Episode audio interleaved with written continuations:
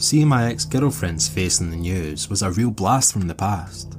Can't believe it's taken seven years for someone to finally stumble across her body. As I cleaned my home from cobwebs, I noticed that I seemingly kept running into more and more webs when I least expected it. Something tells me that it was not a coincidence when I woke that night to silk binding me to my bed and eight large hungry eyes staring at me from the dark.